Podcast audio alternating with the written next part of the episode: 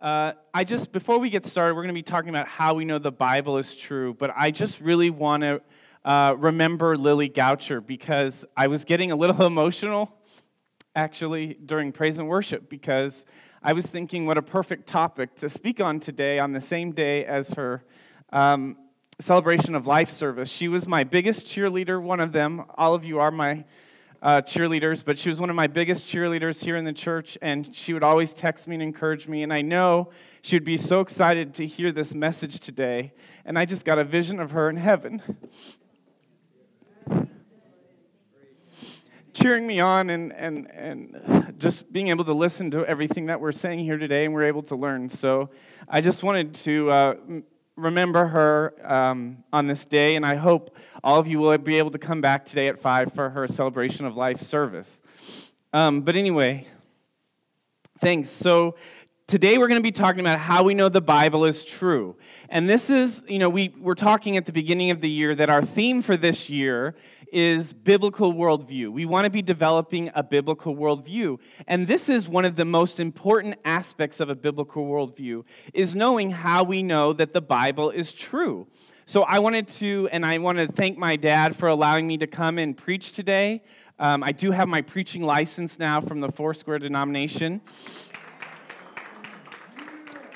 which I didn't have five or six years ago when I first started, but uh, it's good to be back. Um, so if you like this uh, topic, you know, after today, I wanted to point you to a couple of resources where you can get more information. A lot of people probably know The Case for Christ by Lee Strobel. You can really dive in deep on this topic uh, with this book if you would like to after the sermon today. Um, then also, if this is a little bit too much for you to read, they're also they have these case for christ answer booklets.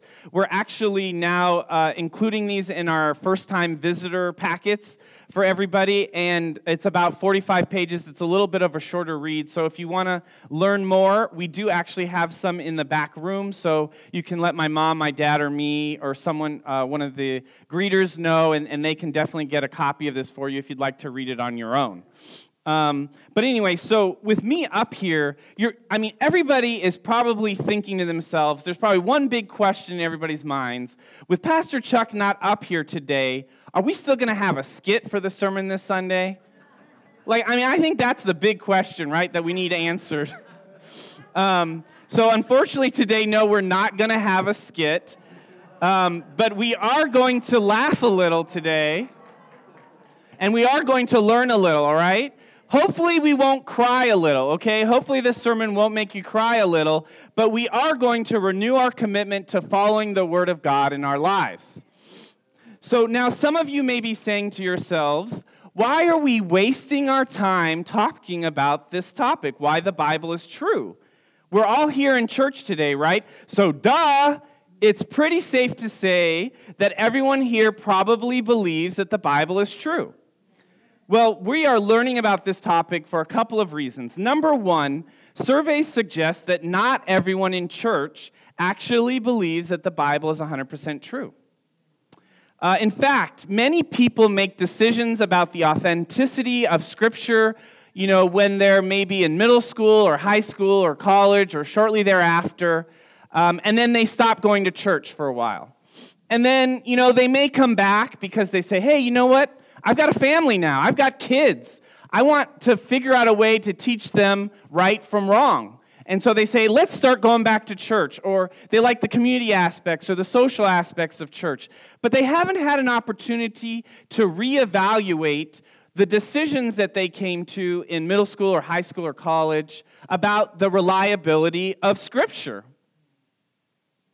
But the reality is, we have enough information about the truth of the Bible to fill entire libraries, multiple libraries of information. When you look at the archaeology and the, liter- and the uh, literature, I mean, they, it, is, it is enormous, it is overwhelming. And in some ways, that's part of the problem. It's so overwhelming. How do you get your head wrapped around it unless you're some kind of PhD, right? So, um, today's message is just meant as a starting.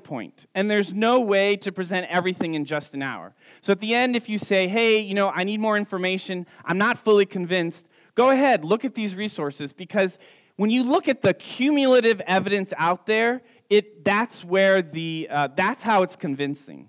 It's not just one fact or one piece of information. It's when you look at it in its totality, there is no way but to believe that the Bible is true. I, I mean, and it, this bears out when you listen to atheist uh, scholars who go out and start studying this topic. Time after time after time again, they get converted to Christianity. They go out trying to prove that the Bible is false, and then they come out a Christian. You know, someone like Lee Strobel. There's countless people where this has been the case. Um, the second reason why we want to learn about this topic is that Christians need to be able to understand and defend why we know the Bible is true. Um, whether we are raising our kids or talking to a coworker, we need to be able to give a reason why we believe in the Bible.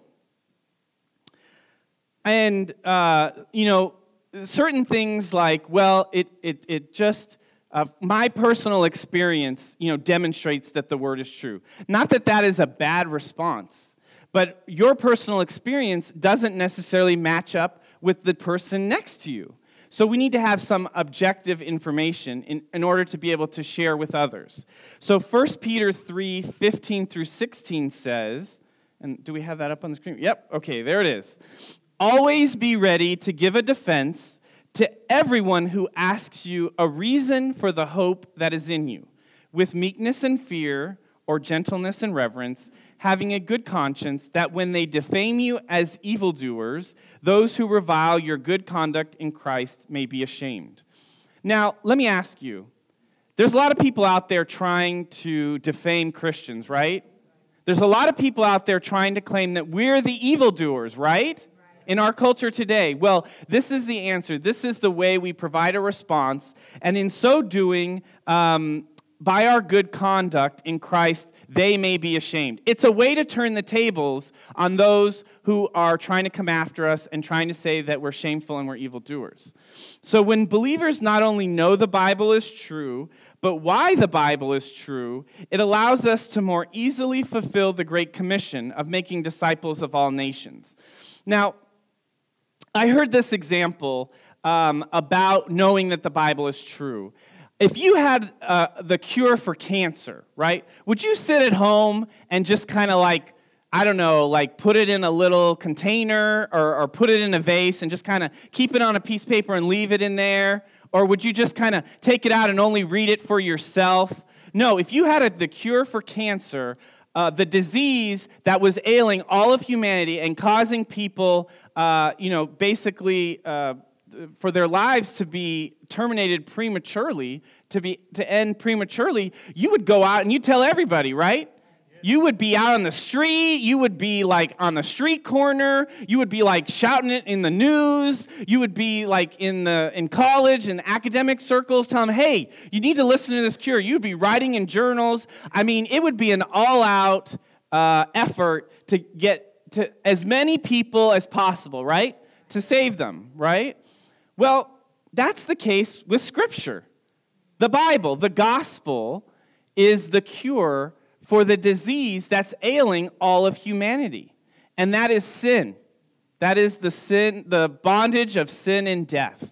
It is a disease that um, afflicts all of us, and Jesus and the Word of God in the New Testament is the cure for it. And oftentimes, you know, as Christians, as believers, we do not treat the Word of God like it's the cure for cancer we treat the Word of God like it's a preference. Like, I prefer this coffee over that coffee. Or I prefer.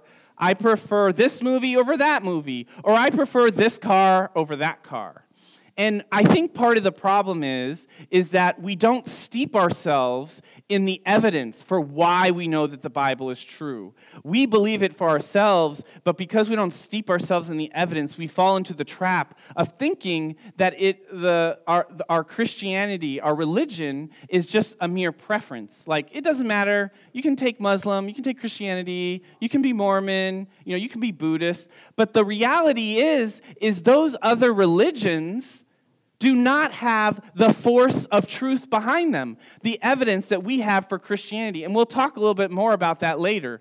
Um, but uh, suffice it to say, I provide this example because at the end of the day, at the end of this sermon, I really want you to either be so convinced that you want to go out and spread the gospel with others and be equipped and how to do that, or I want to inspire you to go out and study more so that way you can uh, have that confidence to go out and share the gospel with your friends and family members and loved ones who do not know the Lord and who are literally dying as a result of sin because they do not have Jesus. They are dying a slow death as a result of sin and bondage without even knowing it. Um, so let's get into the, the information about why we know the Bible is true? Well, first and foremost, the Bible itself claims to be true. All right? This we know. I want to look at a couple of scriptures. 2 Timothy 3 16 through 17 says, Let's have, okay, good. Anthony's doing great today. Oh my gosh. I don't even have to look back, all right? Anthony, you're doing a great job. All scripture is given by inspiration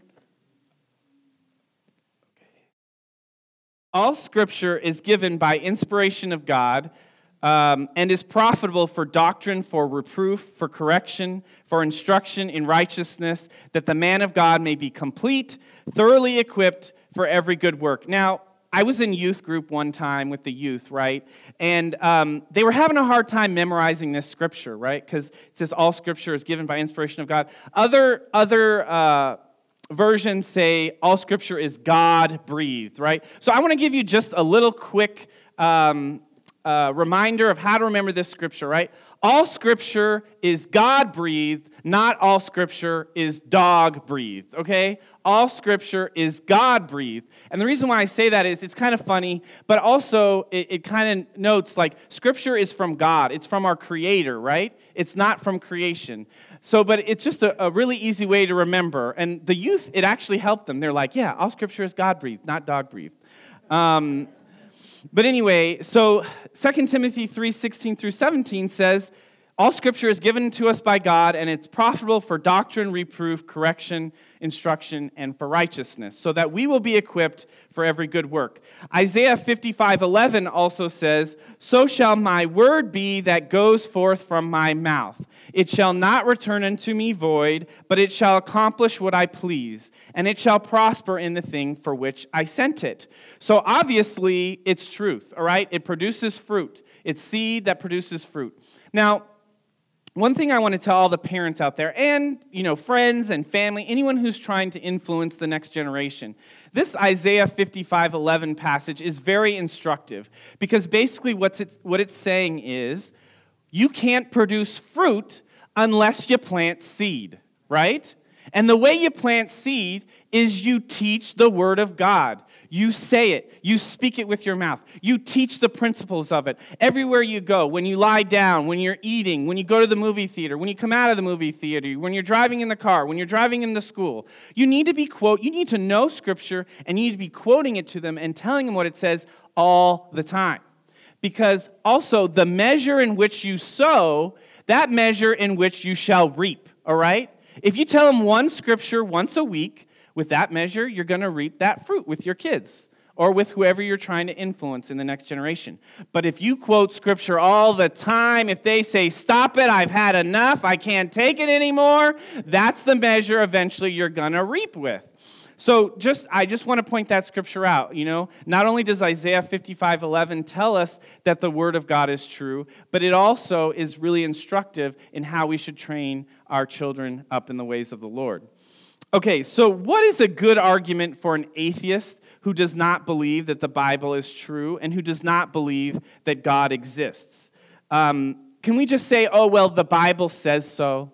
The Bible says it's truth. So, Mr. Atheist, Ms. Atheist, Joe Machado, can you please just believe that the Bible is true? For those of you who don't know, Joe Machado played our atheist attorney last year um, uh, for Easter, for Easter Sunday, Resurrection Sunday. So I, I'm not, there's no, don't, Joe Machado is like as strong of a Christian as any of us here. So um, that was just a bit of a joke. Um, But would citing scripture alone be sufficient in terms of convincing our kids who are being swayed by the culture? It's like when your son or daughter asks why they have to obey. I've done this a lot with my parents. why? Why? Why? You know? I was like an attorney, I was a little attorney in training, okay? Um, after a while, they just said, because I said so, all right? so, I mean, sometimes that works, you know? Sometimes it doesn't. So, but we want each and every single one of our kids to grow up knowing the truth of the gospel. So we have to provide them with more than just the Bible says it's true or because I said so.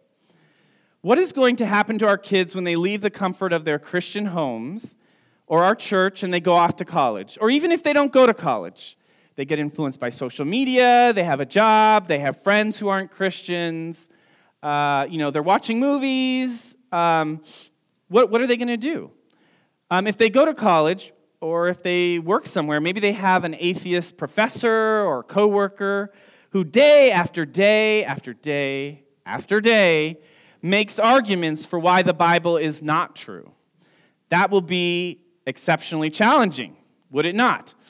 Of students who say they believe in Jesus after the university years, between 40 and 59% have disengaged the church, and many of those have left the faith entirely. You know what? That was me when I was in college, when I went to Berkeley. I had professors saying the Bible wasn't true, class after class after class after class. Um, but thankfully, I had Christian teachers in high school who prepared me with why we know the Bible is true. Um, I will also say one thing that really helped me with the new Jesus Revolution picture. Chuck Smith helped me tremendously after I graduated college. I used to listen to his wor- uh, word for the day every morning on my way uh, to, to work and he just, you know, he used to work with hippies, and I went to a hippie school, and he just laid it out in a way that I was like, wow, you're right. Like the beauty of creation, there's no way that God couldn't exist. Like the Bible is true. All right, Chuck Smith, I'm ready. I, I give my life to the Lord from now until eternity. Um, so, but our kids may not have the luxury of a Christian school with teachers who can prepare them on how we know the Bible's true. And so, we as parents, as pastors, as teachers, as friends here at New Heart, we have to help them develop a strong enough belief in the Bible to withstand the fiery darts of the enemy when they leave home. This information that I'll be teaching today can also help us witness to other people because some people have genuine intellectual barriers and want to know if there's evidence supporting Christianity. There are some that may also have emotional or relational reasons for not believing, but only God can work on their hearts and help them to see the truth. So, for those people, we just really need to be praying for them. Okay, so here we go. Here's the meat of the sermon, all right? We're going to be talking about three different tests of how we know the Bible is true. When we look at the, and don't worry, I'm going to define this word, so just don't get too overwhelmed when I say this, all right? When we look at the historicity, of the Bible, it's clear that we have very good reason to believe the Bible is true. You may be asking yourself, what is historicity? Well, basically, it's the academic study of determining the accuracy of ancient books. We are going to talk about three tests today to show you how we know the Bible's true. The three tests are, and they're all C's, okay? So it's easy to remember. The composition test, the companion test and the corroboration test. And really, like I said, there's really a tsunami of evidence that the Bible is true if only Christians would take the time to look for the information um, and be able to share it with others. So, okay, our first test, the composition test. All right, we got, there it is. Okay, I got these really nice slides to help you remember um, so that way uh, you don't fall asleep and, and hopefully it'll trigger your memory. You know, visual memory and learning is really important. Um, so, the composition test, we're asking ourselves Does the author of a document claim to care about truth? Like, okay, for example, does anyone, if you're reading like a book or something, what's like one really key indicator that what you're reading is not true? Can anyone, I, I want to get some audience partic- participation. Can anyone think? Really common phrase. If you can't think of it, it's okay, but I just want to give you guys a shot.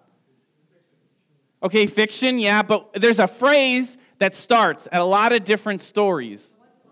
Once upon a time. That's very good. You guys are very smart students today. Give yourself a round of applause.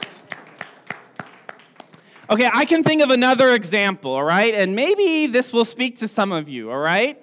Has anyone heard of the phrase? Wait, let me get it. Wait, I want to say it right. Okay, oh, yeah, okay, okay. A long time ago in a galaxy far, far away. Now, maybe some of you would like to think that's true, but the reality is it's not, okay? It's a fiction. So we can determine, based on what a document says about itself, whether or not we can believe it to be true, right?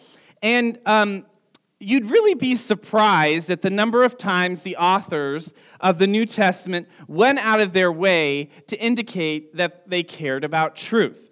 So, Luke, for example, was a doctor by profession.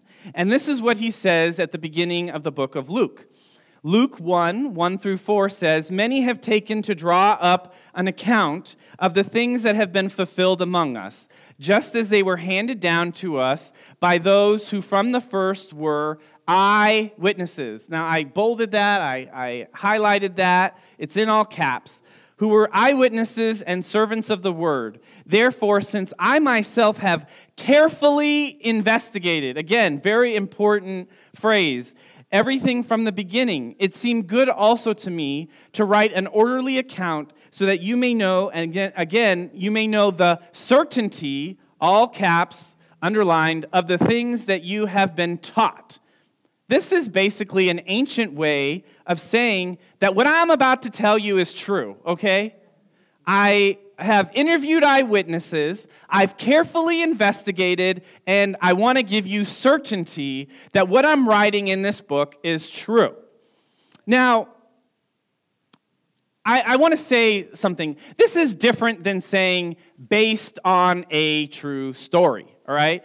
My dad loves it when we watch movies based on a true story.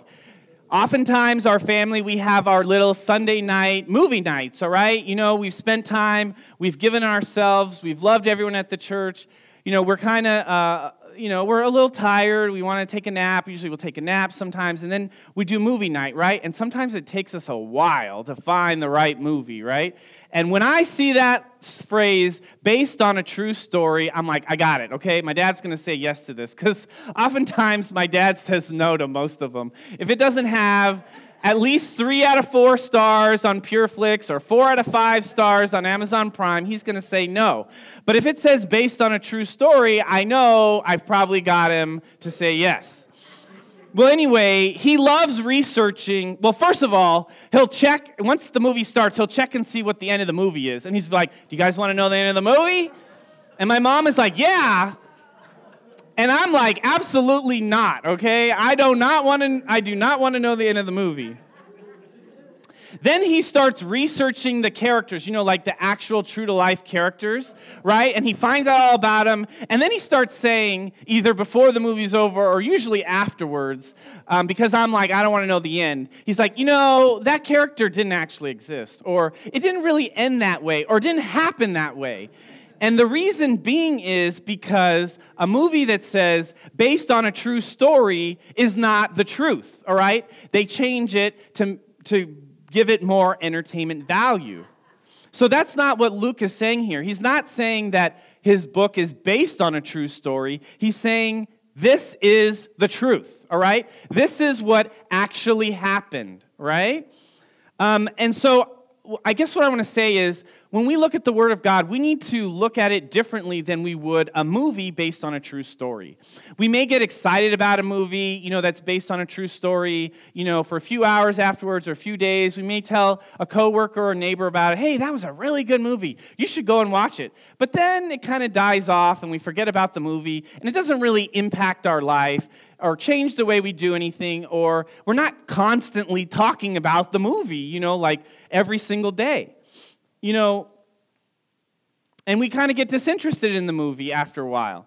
Well, we should allow the Word of God, and based on what we learned today, to really infiltrate every aspect of our lives, and we should just be spreading it continually to all around us. We shouldn't grow disinterested with the Word of God and the fact that it is the truth, because it is really what actually happened, and um, it has an impact on all of us, on all of our souls, um, and, and where we end up in eternity.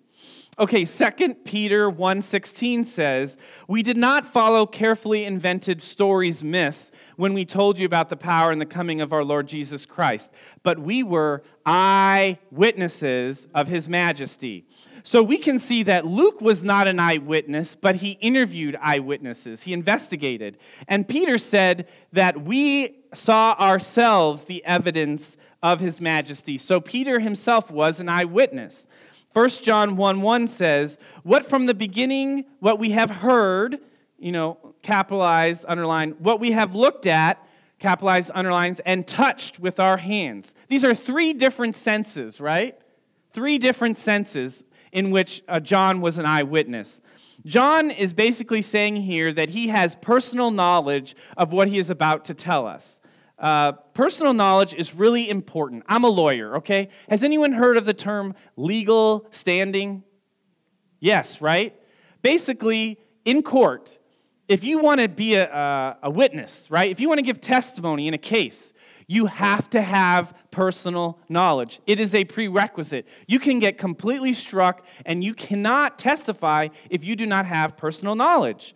It's one of the ways, uh, the evidentiary protections to make sure that what's being said in court is accurate. Um, I'll just, I have a side story.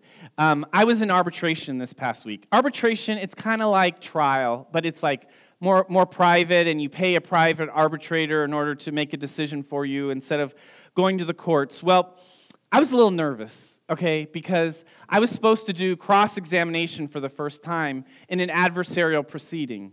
So I was a little nervous, right? So in Bible study a week or two ago, I was like, I was like, you know, I need prayer, okay? I'm gonna do my cross. This is like the hardest part of being an attorney, you know. God, you know, like let's pray that God helps me, right? Um, in this part. And I have to tell you, I really felt like God was guiding me through that whole process because I, I was just shutting down opposing counsel left and right. I mean, he didn't know what hit him. I mean, I was like, this is miraculous. So, anyway, I just want to say that because prayer really works, and it really works even in the legal profession. But anyway, I also said that because at one point in the arbitration, I had to object because they brought this witness in, right? And we were looking at this document, and I'm like, Your Honor, objection, no personal knowledge, right? This witness has no personal knowledge of this document, right? And of course, she upholds. Uh, she upholds the objection as to the document. Um, but the point being is that John here is saying, with this verse, with these three things, he's saying, I have the personal knowledge or legal standing to tell you about all these things I'm about to tell you about in his book. Um, okay, so anyway, that is the composition test, right? So the, the Gospels, the New Testament, easily pass the composition test because they claim to be telling us about truth. Now, human nature is that when we make stuff up, we make ourselves look really good, right? So I have a story about with my dad, right? Now, this may surprise some of you, right? My dad and I don't always agree on stuff. I mean, I know you think we're both pastors, so we're both perfect. We both talk to each other, you know, with a cadence, you know, like some sort of, you know, beautiful cadence, you know, as we go back and forth in the home. Uh, but sometimes we have discussions, and, and sometimes we don't agree or see eye to eye on how, you know, what we want to present at church or how we want to do things um, around the church. And so there's this one time, it was before I became a pastor, um, and, and so I was talking to my dad. I said, hey, Dad, I really think we should start incorporating, you know, this particular topic more, uh, like in service in the sanctuary with the youth. I think it'd be really important, you know. My dad's like, uh, I, I don't know. I don't think so. You know, that's kind of not how the way we've done things in the past.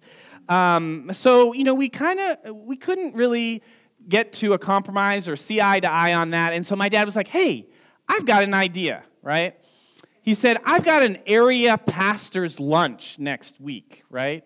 How about I go? I tell them about, you know, what we've been discussing, get their thoughts, bring it back, you know, and, and then, you know, we'll kind of go with whatever they say, right? And I was like, okay, that's fine. But if you know something about my dad, before he was a pastor, he was a salesman. so he's a little bit of a recovering salesman, right? All right? And so my dad has a way of presenting things, uh, you, know, uh, you know, in the light that most best suits him, and he can get a reaction that he wants out of someone.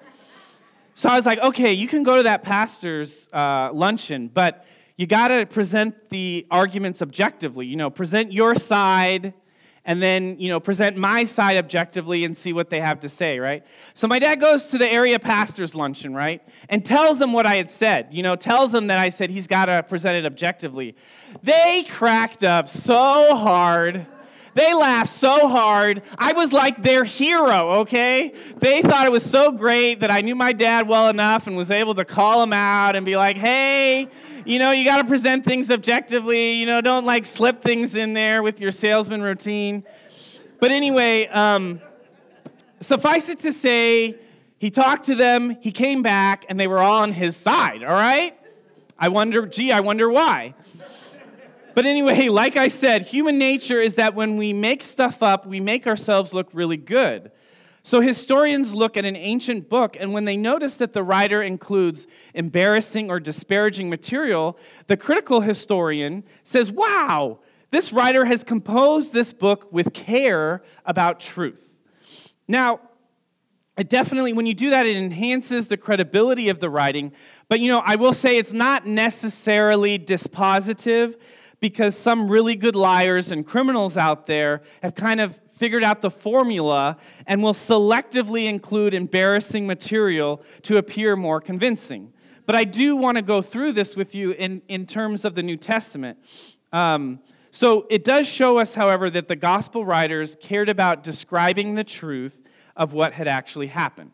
So the New Testament and the Gospels include a lot of embarrassing material. So let's see. Oh, Anthony. Oh, good. Anthony's on on track. Okay, so for the first thing, Peter denies Jesus three times in Mark 14 70.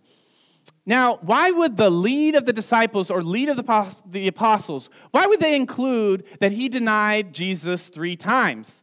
Doesn't look very good, does it? In Matthew 16 23, Jesus calls Peter Satan. Why would the apostles make up this story where Jesus called the lead of the apostles Satan. It makes no sense. Unless they, are act- they actually care about truth and they care about uh, describing what actually happened um, in a truthful way.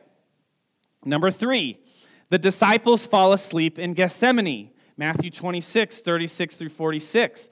Three times Jesus says, Stay awake, be alert, because the time is near. And they fell asleep anyway. Doesn't make them look really good, does it?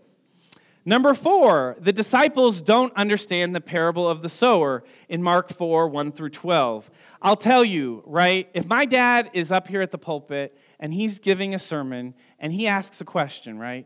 And I don't know the answer to the question, I'm not going to raise my hand and say something, right? I'm going to stay quiet, right? um, it's like, why would they put that in a, right? Why would they write that down in a book that they couldn't understand the parable of the sower? Uh, lastly, number five, in John 20, women discover the empty tomb. Uh, a woman's testimony in that culture was not considered as significant as a man's testimony because it was a patriarchal culture and women were not educated like men. If the apostles were inventing a story about the death, burial, and resurrection of a man named Jesus, why would they use women as the first witnesses unless it was actually true? This all shows me that the writers of the New Testament cared more about truth than the impression the world had about their character. That's because they had character and they cared about truth.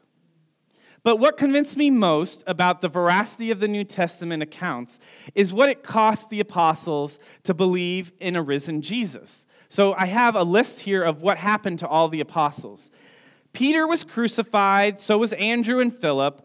Bartholomew was flayed. Now, some of you may say, well, what's flayed, right? It sounds like we're you know, grilling a filet mignon or something. Uh, flayed is another term for being skinned to death. Okay? Being skinned to death. Um, James the Greater was beheaded. Matthew was killed with a sword. Matthias was stoned to death. Thomas was stabbed with spears. John died after exile. Luke hanged. James the Just thrown and beaten. Mark dragged to death by a horse. And Paul beheaded. So you can see these people really believed what they were saying. They believed it so much that they, uh, they died for what they believed. These men had the character to put their lives on the line because they believed in the depths of their heart that Jesus had actually risen from the dead. Okay, that's the end of the composition test, all right? Next test, the companion test. And in this, in this test, we ask have the documents reached just accurately? This is why I wanted you to uh, watch that video, so hopefully it would sink in because we have a lot of, of information to share. And I will tell you, I kind of presented this to my mom and dad last night, and there was a certain part in here where I started talking about the Iliad, and my mom was like, Whoa, you lost me there when you started talking about the Iliad. So hopefully I'll be able to explain that a little bit more um, so that way I don't lose, uh, lose anyone. So, if anyone has ever played a game of telephone, you know that a message can be changed or distorted a whole lot when passed from one person to the next. This is one reason we need to be careful in, in church about gossip or rumors because it's hurtful and the information being passed um, around can be completely wrong. Also, it says in Scripture, you know, gossip is a sin. But historians ask about the accuracy of an ancient book and have ways of determining if a book has been passed down accurately. They really ask three questions. Today we're going to be asking two. I am going to address the third one at the end. Um, but today we're going to be really focusing on two. Uh, the first question is What is the time gap between the original copies and the copies we have today? Now, remember, the Bible we have is not from the original uh, copies that were written, uh, you know, around the time of Jesus' time or, or, shortly thereafter. What we have are basically copies of those originals, um, and we've discerned what the originals say through those copies. So what we want, we, we want a small gap in time, right? Not a large gap in time between the originals and the copies. Because um, with a smaller gap, there's less room for intentional or unintentional error. So the further removed uh, from us that the, or, or, the further removed from the original that the, the copy is, um, the more likely, or um, yeah, the more likely it is that we've lost information. Okay, so we're going to go through some very famous, popular ancient writers that no one really disputes, okay? No one really says, oh, that guy, he didn't really exist, or his writings aren't true. Um, so the first person is Josephus. He was a Jewish historian, and oftentimes Josephus, a lot of what Josephus writes about confirms the life, life of Jesus. Um, but the, the gap in time between the original writings of Josephus and the copies that we have is 800 years. Uh, Herodotus, who was an ancient Greek historian, uh, the gap was 1,500 years. I think, do we have a, okay, good, yeah, we have kind of a, um, a, a, diagram for you to look at. Caesar was a 1,000, Plato was 1,200, Aristotle was 1,400. Now, the operative question, like I know it's all burning in your mind what's the gap for the New Testament, right? What's the gap for the New Testament? It's about 40 years, you know, 35 to 40 years. And this is unprecedented, historically speaking. Daniel B. Wallace, uh, a biblical scholar, said, We have more and earlier manuscript evidence of the personhood of Jesus Christ than anyone else in the ancient world, including Julius Caesar and Alexander the Great. Now, there's not a lot of people doubting the existence of Alexander the Great or Julius Caesar or whether or not their writings are true. Now, why, would, why is that? Why do you think that is?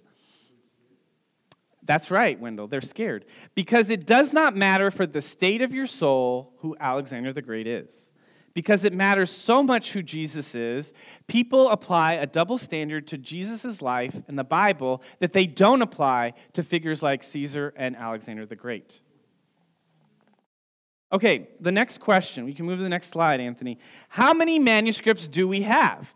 Do we have uh, do we want more or do we want less? Well, the more we have, more, you know, the more we have, the easier it is to determine um, you know, whether or not we can better construct the original.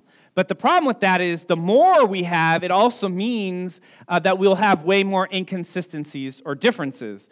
So, a manuscript is a handwritten copy before the printing press. So, many of the youth in the room may not even know what a printing press is. Well, it's basically a precursor to the printer, right? Or actually, these days, it's probably a precursor to the camera feature on your iPhone, because we don't even print stuff anymore. We just take a picture of it and send it to someone, or save it on our phone and read it later. All right? So, anyway, um, so when we look at different figures, Caesar, his writings, we have more or less 10 manuscripts of Julius Caesar's writings. Plato, we have about seven manuscripts. This is going to like blow your mind. The New Testament, we have over 24,000 manuscripts. I think it said 5,700 on that video, but that was just in Greek alone. Okay, this is like all languages put together. Um, Christians with Jewish roots learn to revere the scriptures. Now, here we come to the Iliad. Okay, who knows the Iliad and the Odyssey? Have you ever heard of it? Raise your hand if you've ever heard of the Iliad and the Odyssey. Okay, it's these are books of Greek mythology written by a man by the name of Homer. He was kind of in the book, right? The Iliad is probably one of the most popular ancient books apart from the Bible. So it's like second. Like that's you hear it quoted all the time in college. Like you read it. I read it in high school. Excerpts in excerpts in high school. No, no like academic professor anywhere in the country doubts that Homer existed and that we have accurate copies of the Iliad and the Odyssey. Well, the number of uh, copies of the Iliad that we have, it's about 1,900 uh, versus over 24,000 of the New Testament. So basically, the new, for the New Testament, we have 15 times as many um, uh, of the New Testament than we do of the Iliad. And Ili- the Iliad was kind of like the Bible, it was Greek mythology, it was kind of like the Bible in ancient Greek culture. Uh, and so if you look at the average classical writer who wrote around the New Testament, um, and you look at everything that was composed within a few hundred years of when the New Testament was, was written, if you stack up, and you heard this in the video, if you stack up all those manuscripts together, they'd be about four feet high. You could sit them on a desk, right? But if you um, put together all the manuscripts of the New Testament that we have, over 24,000, they'd stack up over a mile high, right? So we've got a lot of copies of the New Testament, right? But then Bart Ehrman, who was on that video, he's like a critical scholar of, of the New Testament and, and of the Bible he basically said there are more variation among our manuscripts than there are words in the New Testament. So this is our, our third question, kind of. It's like, what, what are the variations? How many are there? You know, does it affect the meaning? Um, and so uh, a lot of people will like kind of get scared when they hear the fact that there are between 300 and 400,000 differences or variations within all those 24,000 um, manuscripts. Uh, and again, that's a lot of manuscripts, so you would expect more differences, right? Because there's more of them than there are all the other uh, copies. But the thing is, 75% of those differences have to do with spelling, right? Either you spell John differently with two N's instead of one, or like, for example, the British, you know, they spell honor with a U, H O N O U R, instead of H O N O R. Um, then also, some of them would use the word Jesus instead of he, you know, but that doesn't really take away meaning from the scripture, it adds to it. So, a lot of these meaning, a lot of these differences that we see have absolutely no. Um, no substantive difference in terms of uh, the meaning of Scripture. And there are only two passages, more than two verses in length, uh, in the New Testament uh, that we're not sure if they're in the original. And the first passage is Mark 16, 9 through 20. And in this passage, Jesus appears to Mary Magdalene, uh, two of the disciples, and we find the Great Commission.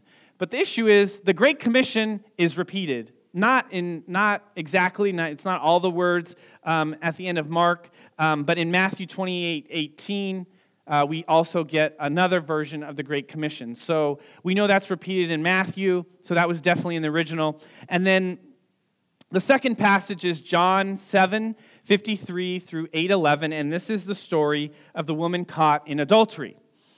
Um, but no one's hiding it. It's not like no one's told you, because I'm telling you, I've looked in the Bible.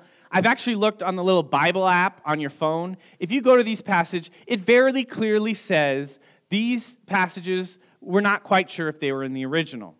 Um, and scholars are still working on it, all right? They haven't, they're not done, right? We, we may get word uh, sooner or later about whether or not they think it was in the original. But the reality is, those passages, especially because the Great Commission is copied in Matthew 28 18, they don't have any impact on the core doctrines of Christianity. Um, so you find like atheists and critical scholars want to say, there's all these differences. How can we believe the Bible? It's crazy. Well, let's really reduce it to what those differences actually are, and you realize it doesn't have any impact on the essential doctrines of Christianity. Like, like I said, less than 1% of the New Testament has anything to do, less than 1% of the variation has anything to do with meaning. And again, none of it has anything to do with essential doctrines. And this is quite remarkable considering how many we have. Remember? We have 15 times as many as the Iliad, but yet we have like less than 1% of, of actual difference between all those manuscripts. It kind of, I love this fact because it really makes me feel like the hand of God was, had to have been guiding all those people making those copies because who in their right mind would have thought that humans alone could have made so few mistakes, right? So, in, in more detail, in comparison to other ancient works like the Iliad, the New Testament has about 0.5% in variation, while the Iliad has 5%, and most ancient works have 20% variation or more. So, the Iliad, I just want to break this down for you. The Iliad, we have 15 more times uh, the number of manuscripts of the Iliad, but the variation is 10 times less. That's huge, okay? That is, can only be described as miraculous. Okay, so there we go. That is the, um, that is the companion test. I hope I've convinced you that what we have today is an accurate version of what was written down at or near the time of Jesus. The last test that we're going to be talking today um, is the corroboration test. Can we corroborate or confirm this story from writings outside the book, like archaeology or other ancient writings? For example, and this is what I was telling you about, other religions do not have the, um, cannot be corroborated in the way that Christianity and the Bible can be corroborated. For example, the Book of Mormon, there are no convincing extra biblical pieces of archaeology or writing that tell us the stories in the Book of Mormon are true. In fact, there is a lot of evidence to the contrary. That's not the case for the New Testament. We consistently find archaeology accounts that support the biblical narrative. All right, so slide 58 Caesarea Maritima. So, there is this little, and by the way, this is not the original, this is like a replica of it, okay? But there is this little inscription that is very important. For years, the only evidence of Pontius Pilate existed was literary in nature. Some people hypothesized that Pilate was a fiction. Well, Pilate was the guy who presided over the trial of Jesus and ordered his crucifixion. So if Pilate didn't exist, that's kind of an important detail, right? For, for whether or not Christianity is true. Until scholars and archaeologists discovered this little limestone inscription that basically says, at the time of Tiberius Caesar, who was the Roman emperor at the time, there was a governor named Pontius Pilate and it was in the time and place that the Bible described. So Pontius Pilate was not fictional. Pontius Pilate was a real historical figure, and he had the exact position that the New Testament records when Jesus was condemned to death. Youth, I just want to speak to you. If you don't believe me, you can search for Pilate Stone on Wikipedia or YouTube, and you'll see that it's true. Now, I just want to talk to the parents for a second. Sometimes it's unfortunate, but the next generation oftentimes views YouTube as more authoritative than any other source, okay? Um, I think that's unfortunate because anybody can upload anything to YouTube, all right? It's not always true. Thankfully, in this case, there are some really great Christian scholars out there. And to be honest with you, there are a lot of scholars who aren't even Christian, who, like all these things that I'm saying, they will verify to. You don't have to be Christian in order to know that some of the stuff I'm telling you is true. Um, but anyway, but so thankfully there are scholars out there who have uploaded information on this Pilate stone um, to, to show them that it is true but i just want to tell parents sometimes if you can find something on youtube in order to show your kids um, or your youth it goes a long way right um, and then youth i just want to tell you you know we want to get you to the point where you don't look at YouTube as being the authoritative source. We want to get you to the point where you think that the Bible is the authoritative source, all right? Amen. Thank you for that inter- for letting me uh, give that interlude. All right. So anyway, uh, Pilate stone. It shows Pontius Pilate existed. It means Jesus' trial probably actually happened, in, and his crucifixion actually probably happened as well. But let's go to Bethesda, all right? In John 5 2. There was a pool in Bethesda that was called the Pool of Siloam.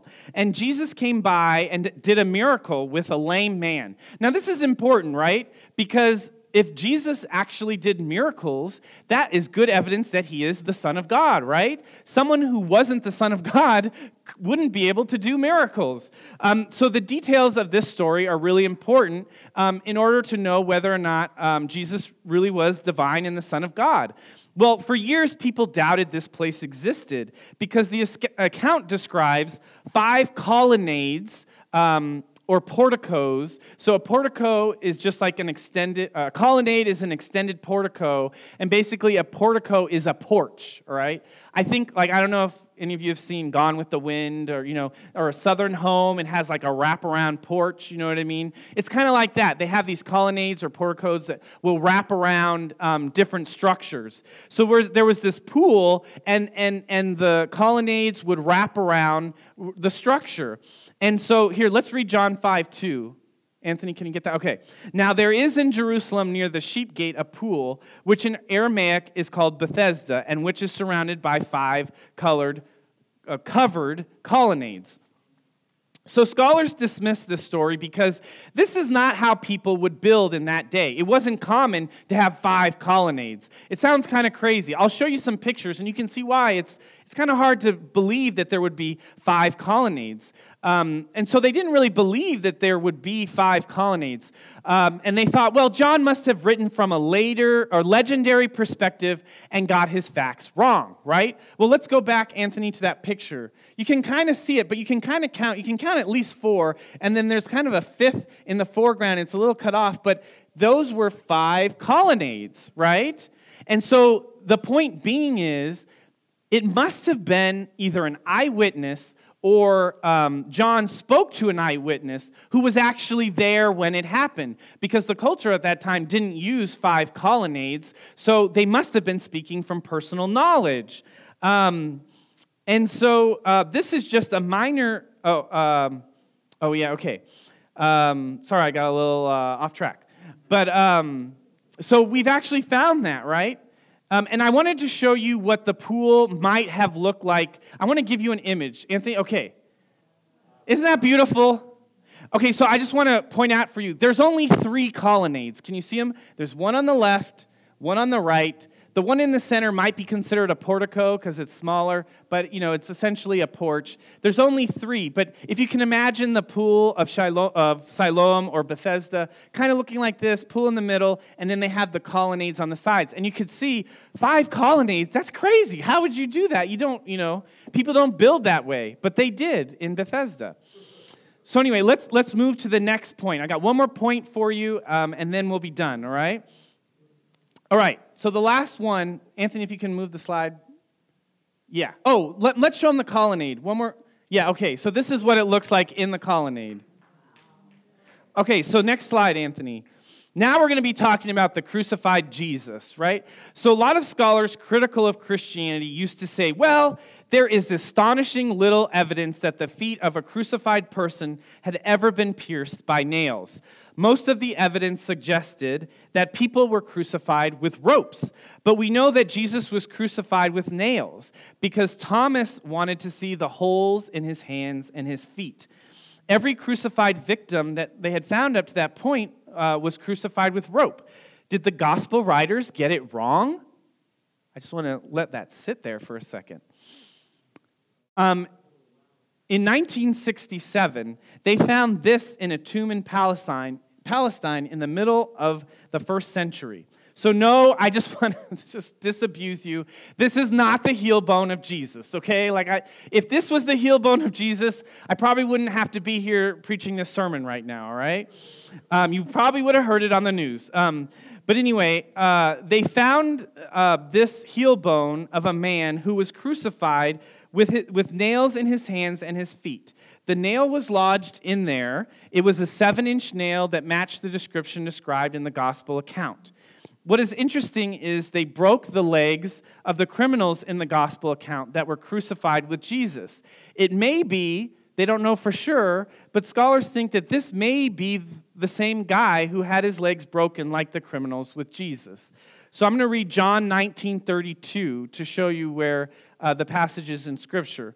The soldiers therefore came and broke the legs of the first man who had been crucified with Jesus, and then, and then those of the other. Suffice it to say, archaeology shows that the Romans did crucify people with nails. So we know that the gospel account is true. Like I said, this is just a minor sampling of all the archaeological proof. The New Testament is unique. We can trust that the New Testament writers got it right. This does not include and I we have like we're over, right? We're over time. I don't even have time to talk to you right now about all the prophecies from the Old Testament that come true. I mean, how does a prophecy written before the age of Christ come true with the coming of Christ with Christ with such perfection and with such certainty? And this also does not include the love and the life-changing power that we know can only come from the gospel, right? Okay, I just want you to remember. Remember when my dad prayed for Veronica um, Terrasas before service? We've all, she's been coming, coming to our church for over a year, right? Walking with a cane. My dad prayed for her, and then right after my dad prayed for her, God healed her, and she hasn't walked with a cane since. And she came walking down the center aisle. How do you explain something like that? You know, how do you, how do you explain how we were all praying for my dad and how my dad was seeking the Lord when he had cancer? He had two forms of cancer, and he gets healed in total remission, and four years later, it still hasn't come back. How can you explain that other than through the gospel? So, we really need to allow Scripture to get inside of our hearts, transform us, and allow it to transform others around us. If you're out there and you say, There's no hope for me, or you say, I'm struggling, struggling in addiction, or you, you say, there is no forgiveness for me.